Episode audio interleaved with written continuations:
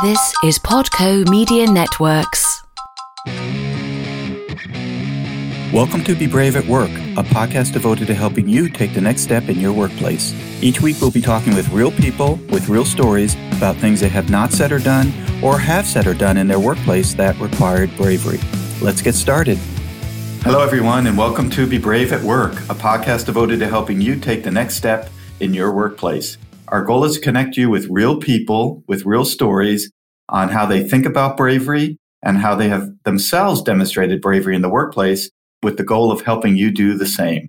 I hope you have listened to our past podcast conversations. And if you would like to hear past episodes, go to bebraveatwork.com and learn some valuable lessons about bravery at work. I'm really excited today as our guest is Jane Matson. Jane is a career consultant, speaker, and author of the book You, You, Me, You, a book devoted on how to effectively develop and sustain relationships. Hello, Jane. Hello, Ed. How are you today? I am wonderful. And how about yourself? I'm doing great. So tell us a little bit about what you're doing these days.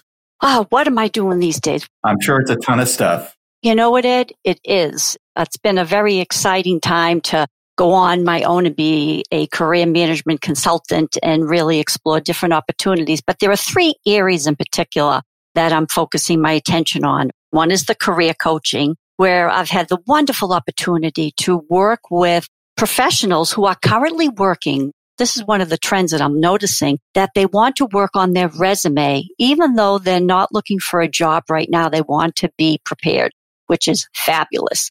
Another area in the career realm is I love to work with early career professionals and really helping them figure out what is their next career move. So I have a couple of clients right now working in that area.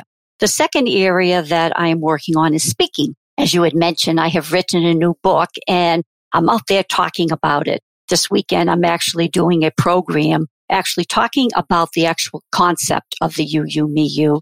And then next week, I have the wonderful opportunity to be a speaker at the Bryant Women's Summit in Rhode Island. And I'm going to also talk about the you, you, me concept and really help others understand what it's like to build a relationship. And then the third area, which is actually in the other end of the spectrum, is retirement coaching.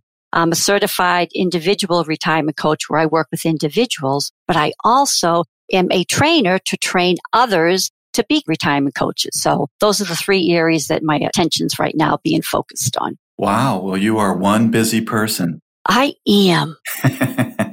So, two things I want to go back on just quickly. So, I love this perception on the part of people that they need a resume at all times. I'm sure both of us have seen dozens of people who only think they need a resume when they're looking for something. Absolutely. And that's where I was so thrilled. And I'm always thrilled when someone is thinking proactively.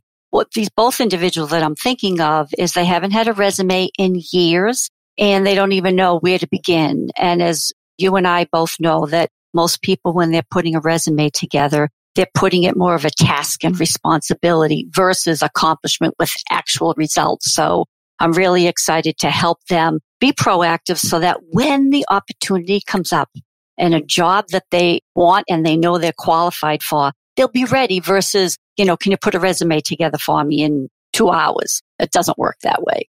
Right. And when you're at work one day and the favorite company you've always wanted to work at calls and says, Hey, we'd love to talk with you. Can you send us your resume? You want to send it right away and not go out and create one. Say, Oh, I'll get back to you in two weeks. Absolutely. And so often people think that, can you help me put a resume together? And when do you want it? Well, can I have it next week? And it just doesn't. So for the listeners out there, it'd be wise to have, work with a consultant before you need it to really get you in a good, good place for when you do need it. Fantastic. And then the second point is I love the title of your book, You, You, Me, You. Can you tell us just briefly kind of what that means and how people can apply that? Yes. The You, You, Me, You came out of my work as a career consultant working with people in job search, networking. What I came to realize was that everybody was talking about how to network, how to network. And one day it just dawned on me as I was working with a client and I realized that this client was not asking the person they were networking with any questions about them. And so I shifted my thinking, shifted my coaching, and I started to say, okay, here's the deal. I'm going to talk to you about how to develop the relationship. And when you are networking with someone, it's all about you. It's all about you. Mm-hmm. Then it's about me. And then I'm going to leave it about you because it's all about leaving an impression. It's all about asking others more about them than it is about yourself. And so often in the networking, people, you know, I get it. People are looking for a job. They're anxious and they feel that they only have a short period of time. So they are going to talk about themselves. But what happens is they didn't develop a relationship and the relationship is for the future. So my concept came out of more of that putting the paper down says that does it, that does it. So it's not about you. It's really about the other person. So the concept is listen more than you talk. And really it's more about the other person than it's about yourself. Well, that sounds like a really basic and fundamental way of approaching starting to build a great relationship. Exactly, Ed. And what I discovered when I start talking about the concept, then they become aware of it.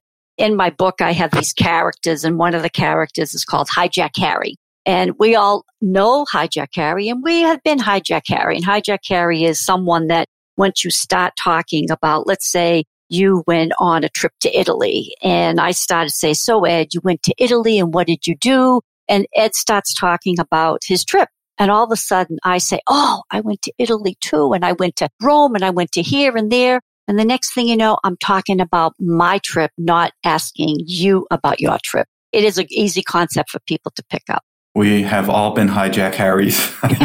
we and, have. And we've we met have. hijack Harrys. Absolutely, we have. Well, listen, Jane, I know in your work as a career consultant and in your current work today, you've met hundreds and hundreds and hundreds of people. And I'd love to hear what some of your thoughts or beliefs are around this concept of bravery in the workplace. You know, what words or phrases do you think of or come to mind when you think about bravery? You know, Ed, I've been really thinking about this, you know, in preparation for our conversation today. And so I'm going to use what for me, what really comes to mind. First of all, it's courage. So bravery, courage. I think those can go hand in hand. As I thought about my career, I was blessed at a very, very young age to receive two wonderful gifts from my father. One was the gift of confidence. He always, honey, honey, honey, of course you can do it. So I grew up with thinking there's nothing that I can't do. That's number one. Number two, which is probably a little bit more value, and that is the sense of self worth that I was deserving of being treated with respect. So often we get intimidated by hierarchies. And one of my father's words as well is honey, honey, honey.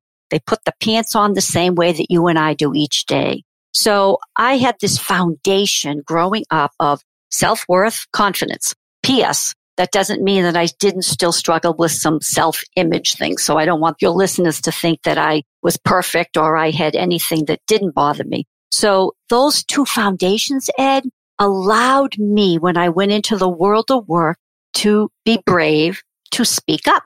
What I mean by that is that if something wasn't right, if I felt that I wasn't being treated or a situation could be improved, that I was never intimidated or scared to speak up, even when it wasn't really the best thing to do. It was, I can't believe you said that. So it was really about being courageous enough to speak up when I know things weren't going right. Yeah, every time I speak with a guest, Jane, they share a word or a concept that I think is really compelling. And this word self confidence, I think would resonate with many of our listeners. And part of speaking up, I think, is, as I'm sure you are always respectful and courteous in how you interject or share something, but you have this ability to say what's on your mind. Is that what you're describing? Exactly, Ed. Exactly. And so one of the things that I have discovered is that people don't speak up because number one, they don't feel that they can. That's the part about the self-deserving. Of course you can, but it's the language that a lot of times people don't know what to say and how to say. And you know, and as I think back, you know, the early days of the career, that I was a sponge. I took advantage of everything. And I remembered I took a seminar on assertiveness. The assertiveness helps teach you language to use that to your point there is diplomatic and tactful so that you learn the how to. So you have the foundation of confidence. And then now you're going to bring in some skills of the how to do that. And that's why it's about the language that becomes important because you do have to be respectful and use tact when you are speaking up. I do a training program for teams. And one of the questions I ask a team in one of the morning sessions is to break out into groups of two and ask them, what are some of the reasons you do not speak up at meetings? And each time I've done it, they come up with a list of like 18 to 20 reasons as to why they do not speak up at meetings. And then we pause and I say, okay, now I'd like you to think about reasons why it is important to speak up at meetings. And we never can have more, right? So we're so stuck in this world of why I shouldn't say something. We're not spending enough time thinking about the advantages and benefits of saying something enough. And I would love to find a team one day who can't think of reasons why they shouldn't speak up because of their culture and have a really long list of why they should speak up, because that would mean that what they're experiencing is what you're describing. Absolutely. My number one value of any job or any boss is that I have to have the ability to speak up to that boss without fear of retribution. And what I mean by that is that I can have the opportunity to say, to go to the boss if there was something that perhaps I wasn't getting. And I'll give you an example that I am a big person of knowing people you manage, what motivates them? What is their motivator? Mine is recognition. And I appreciate someone that uh, recognizes the work and says, thank you. You've done a good job on for the reasons X, Y, and Z. I need to be able to go to the boss to say, Hey, there's something that has been bothering me for a, a couple of weeks now, and I'd like to talk to you about. I preface it. I want to talk to you. Something's been bothering me. I bring the attention of that conversation to the boss and that I know because I'm speaking up that there's not going to be any fear like, oh, Jane's speaking up again. So it's my number one value going in to a relationship because it's important to your point here that if we don't speak up, we as employees, how is management really going to understand what's going on? So I applaud you for bringing that up in a team environment and really getting at the heart of what's going on. And it's culture. You would just mention that, but a lot of it, Ed, is confidence. It's like the confidence to speak up. I'm on a crusade of courageous questions.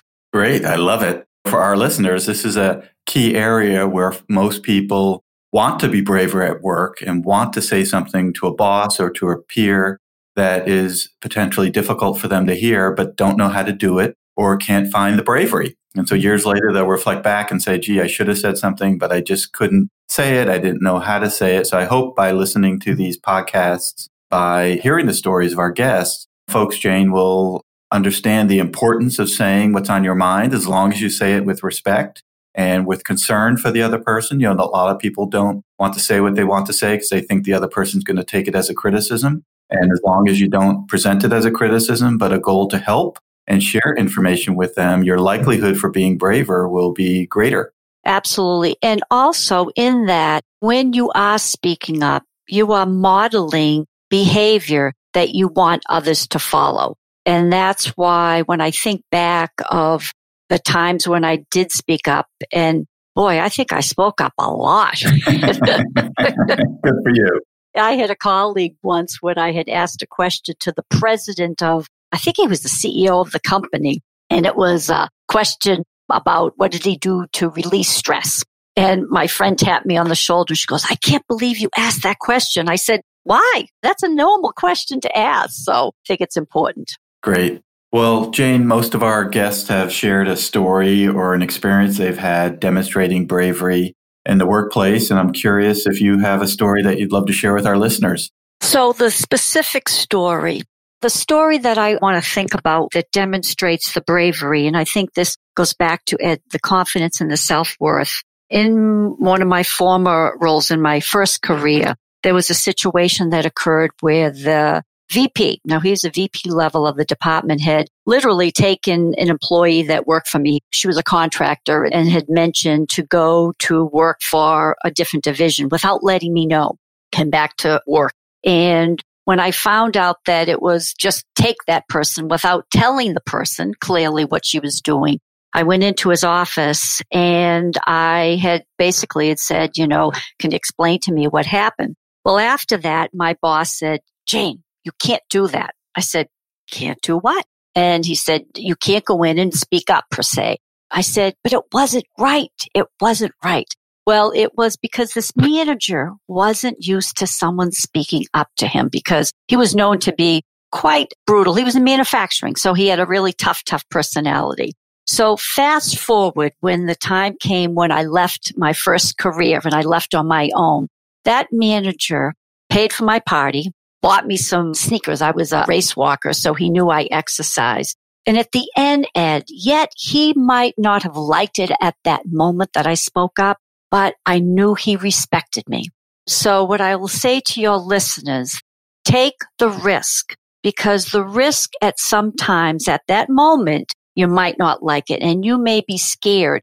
But in the end, what becomes more important? And for me, it's more important to be the integrity and to be not necessarily liked, but more to be respected. So that moment sticks out in my mind because of the reward that came years later that I wouldn't even know would have come from it. So that's a story I'd like to have the listeners kind of ponder. Well, thank you. And I think the theme for our conversation today is really speaking up, that there are respectful and candid ways that you can share your perspective. That's why you're there right? Oftentimes they say for board of directors that every chair is there with someone who's going to talk, not just be quiet and sit there and shake their head, but raise their hand, ask questions, probing questions, etc. And so that's, I think, a real key takeaway for our listeners this morning. Exactly. And it is the tougher questions that you want to ask. And as I also say to people that this isn't about plunging right in. So I wouldn't suggest for those who haven't spoken up to plunge right in. If you haven't been doing this throughout your career, it's like take little steps. And that's why, Ed, I encourage the younger professional, early to mid career professionals to develop this ability and this confidence in themselves to be able to do that because it'll serve them well throughout their career. Terrific. Jane, thank you so much today for sharing your thoughts about bravery and also your story about bravery. I think there's a couple of real key lessons people can take away, especially this idea of speaking up. Do you have any ways that folks can get in touch with you? Yes. Thank you for asking. And they can reach me at career engage, one word, dot Boston at gmail.com. You can also follow me on LinkedIn. I do a lot of writing on relationships and if any of your listeners want some coaching on finding the right language to speak up, I'd love the opportunity to work with any one of you. Jane, thanks again for your time. It's been great speaking with you. And Ed, you as well. Thank you so much. Great. And to our listeners, thank you for joining us this week. And we hope you join us next week as we further explore being brave at work. We also welcome you to subscribe to our podcast at bebraveatwork.com and or download and listen to our podcast on Pandora, Spotify, Google, iHeartRadio, Stitcher, Apple, Overcast, Castbox. We're in endless places. Do you have something to say yet are not saying it? Do you have something to do yet are not doing it? Now is the time to be brave at work. Have a great week.